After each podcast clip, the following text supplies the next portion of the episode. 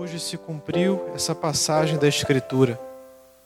O Senhor diz, repetindo aquilo que diz o profeta Isaías: O Espírito do Senhor está sobre mim, porque ele me consagrou com a unção para anunciar a boa nova aos pobres. A boa nova é Ele mesmo que veio a esse mundo.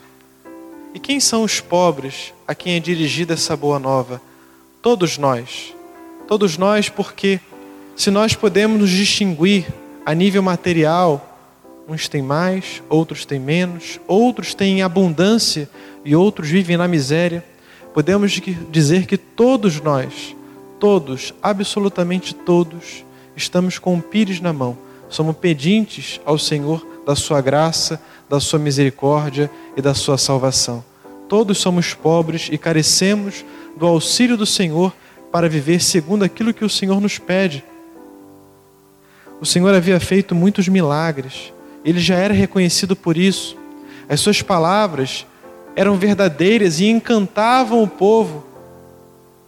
Mas mesmo assim, aquele povo que era os seus compatriotas da sua própria cidade, talvez alguns primos distantes, certamente pessoas que cresceram com ele, começaram a pôr em dúvida: como? Ele que é o filho do carpinteiro, filho de José, e agora então um profeta, é um grande homem que faz milagres e anuncia o reino?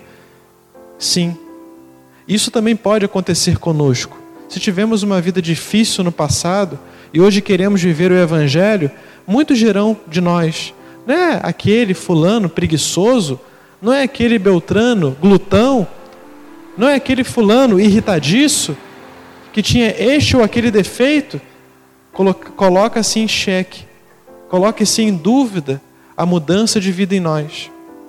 Fizeram com o Mestre, também farão conosco. E nós, pelo contrário, devemos ter um coração aberto e generoso a acolher a misericórdia de Deus a acolher a boa nova que o Senhor veio anunciar, que é Ele mesmo, a sua vida divina comunicada a nós. E para isso devemos ter vida interior, vida de oração.